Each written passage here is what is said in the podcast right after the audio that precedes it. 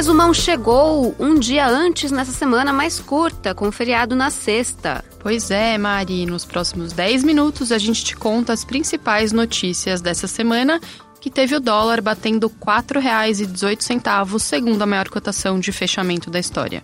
Eu sou Mônica Mariotti. E eu sou Mariana Mendelli. Vamos lá.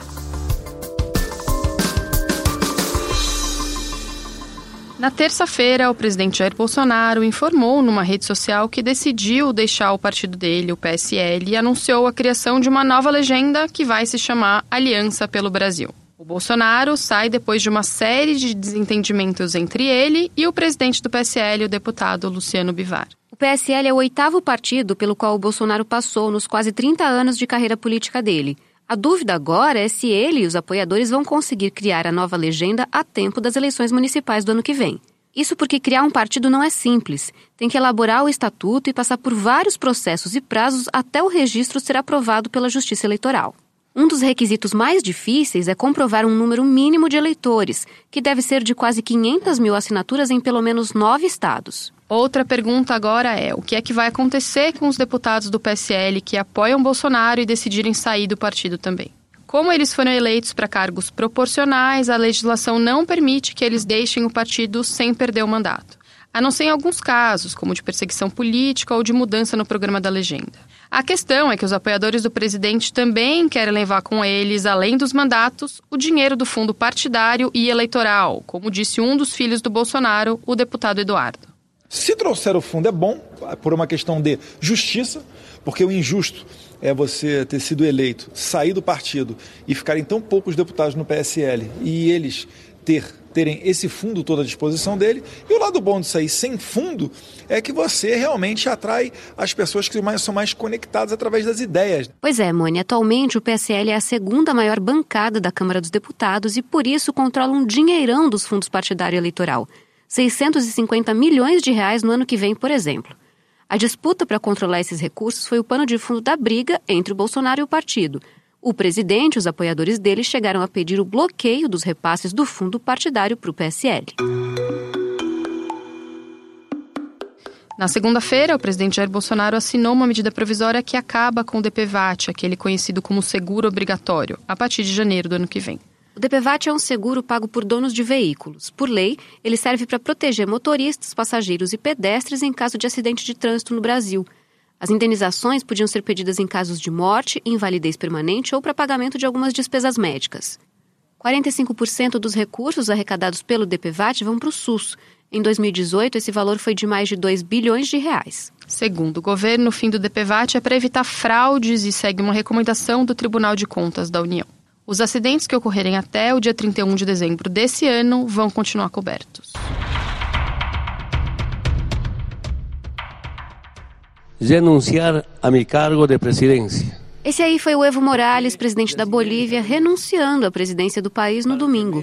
O Evo estava no poder desde 2006 e tentava um quarto mandato. Ele foi acusado de fraude nas últimas eleições, o que desencadeou uma série de protestos pelo país pró e contra ele. Vamos relembrar, em outubro foi realizado o primeiro turno da eleição para presidente. Uma apuração preliminar mostrava um possível segundo turno entre o Evo e seu principal adversário, o Carlos Mesa. Apurados 57% das urnas na Bolívia, o presidente Evo Morales e o ex-presidente Carlos Mesa estão empatados com 42% dos votos. Ontem à noite, o Tribunal Superior Eleitoral interrompeu a divulgação de uma contagem preliminar de votos que indicava um segundo turno. Quando a apuração foi retomada, os números já mostravam que o Evo tinha votos suficientes para vencer no primeiro turno. O Carlos Mesa acusou o Evo de fraude e não reconheceu o resultado. E foi a partir daí que as manifestações no país tomaram proporções gigantescas. Foi a ditadura e que viva a democracia. O governo decidiu então pedir uma auditoria externa para a OEA, a Organização dos Estados Americanos a OEA concluiu que houve irregularidades graves no sistema de contagem de votos, recomendou que a eleição fosse anulada e que o Tribunal Supremo Eleitoral fosse renovado. Mari, mas não funcionou não. As manifestações continuaram, até escalaram em violência. Segundo o Evo, a casa da irmã dele chegou a ser incendiada. A permanência dele na presidência se tornou insustentável depois que o chefe das Forças Armadas sugeriu em rede nacional que ele deixasse o cargo. Sugerimos al presidente del Estado que renuncia a su mandato presidencial, permitiendo la pacificación depois da pressão, o ex-presidente Evo Morales acabou pedindo asilo político para o México. Ele chegou lá na terça-feira. No mesmo dia, a senadora da oposição, Janine Áñez, se autodeclarou presidente interina da Bolívia.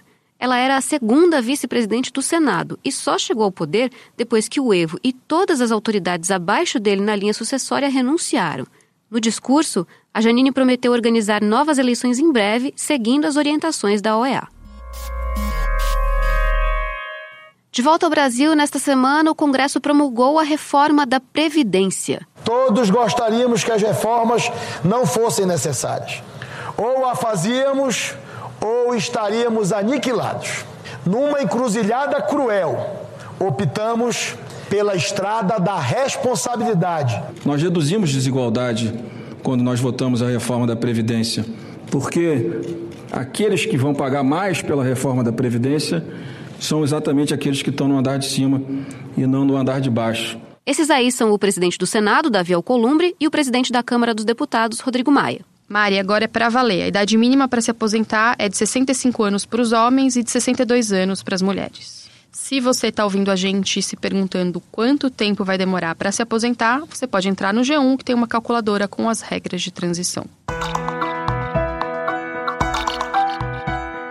Pela primeira vez, a população que se declara de cor preta ou parda passou a representar mais da metade dos estudantes nas universidades públicas. A porcentagem agora é de 50,3%. Os dados são de uma pesquisa do IBGE divulgada nesta quarta-feira.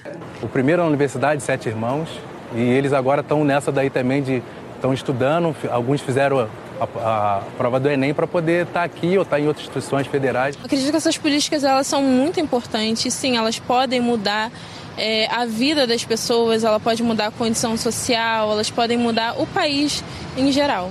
Parte desse resultado se deve à Lei Federal de Cotas, sancionada em 2012, que definiu que metade das matrículas nas universidades e institutos federais devem atender a critérios de cotas raciais e sociais. Há alguns avanços no que se refere à educação, mas ainda tem uma distância social muito elevada. Esse que você ouviu agora é o Cláudio Crespo, do IBGE. Apesar do aumento, as pessoas de cor preta ou parda permanecem subrepresentadas nas universidades, já que elas representam 55,8% da população brasileira. Imone chegou a 527 o número de lugares afetados pelas manchas de óleo que poluem a costa brasileira desde o fim de agosto. O Ibama divulgou novos dados na quarta. Das 111 cidades afetadas, 107 ficam no Nordeste, 4 no Espírito Santo, primeiro estado do Sudeste a ser atingido pelo óleo. 97 animais morreram por conta da contaminação e pelo menos 134 foram encontrados com manchas. As tartarugas marinhas são as mais atingidas. Mudando de assunto, o Mário INEP divulgou na quarta-feira o gabarito oficial dos dois dias de prova do Enem. Quem quiser pode entrar no G1 para conferir. Só que atenção, com o gabarito só dá para saber quantas questões você acertou ou errou, só que não dá para saber ainda sua nota final. As notas finais saem só em janeiro do ano que vem. Ainda falando de educação, a FUVEST divulgou nessa quinta os locais de prova da primeira fase do vestibular. A prova vai acontecer no dia 24 de novembro.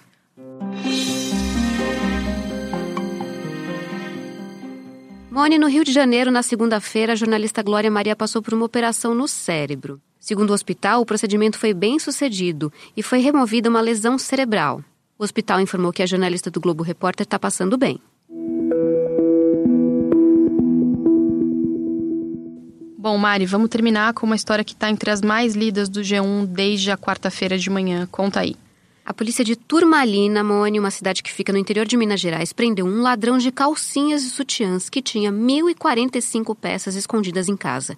Quando os policiais foram lá na casa dele fazer a prisão, eles ficaram surpresos ao ver que o homem estava usando uma das calcinhas roubadas. Turmalina é uma cidade muito pequena, então é grande a chance de que boa parte das 8.800 mulheres que moram lá tenham sido vítimas dos furtos desse ladrão de calcinhas. Ele furtava as peças de varais, cercas e até de lojas. Segundo a PM, essa foi a segunda vez que ele foi preso pelo mesmo crime. Esse foi o Resumão, o podcast semanal do G1, que está disponível no G1, claro, no Spotify, Castbox, Apple Podcasts, Google Podcasts ou na sua plataforma preferida. Assina aí e segue a gente para não esquecer. Se você gosta desse podcast, também pode compartilhar com quem quiser. Esse episódio foi feito por mim, Mariana Mendicelli. E também por mim, Mônica Mariotti, por toda a equipe de podcasts e também, é claro, por toda a equipe do G1. Até mais. Até, a gente fica por aqui. Semana que vem, na sexta, a gente volta. Beijo. Beijo.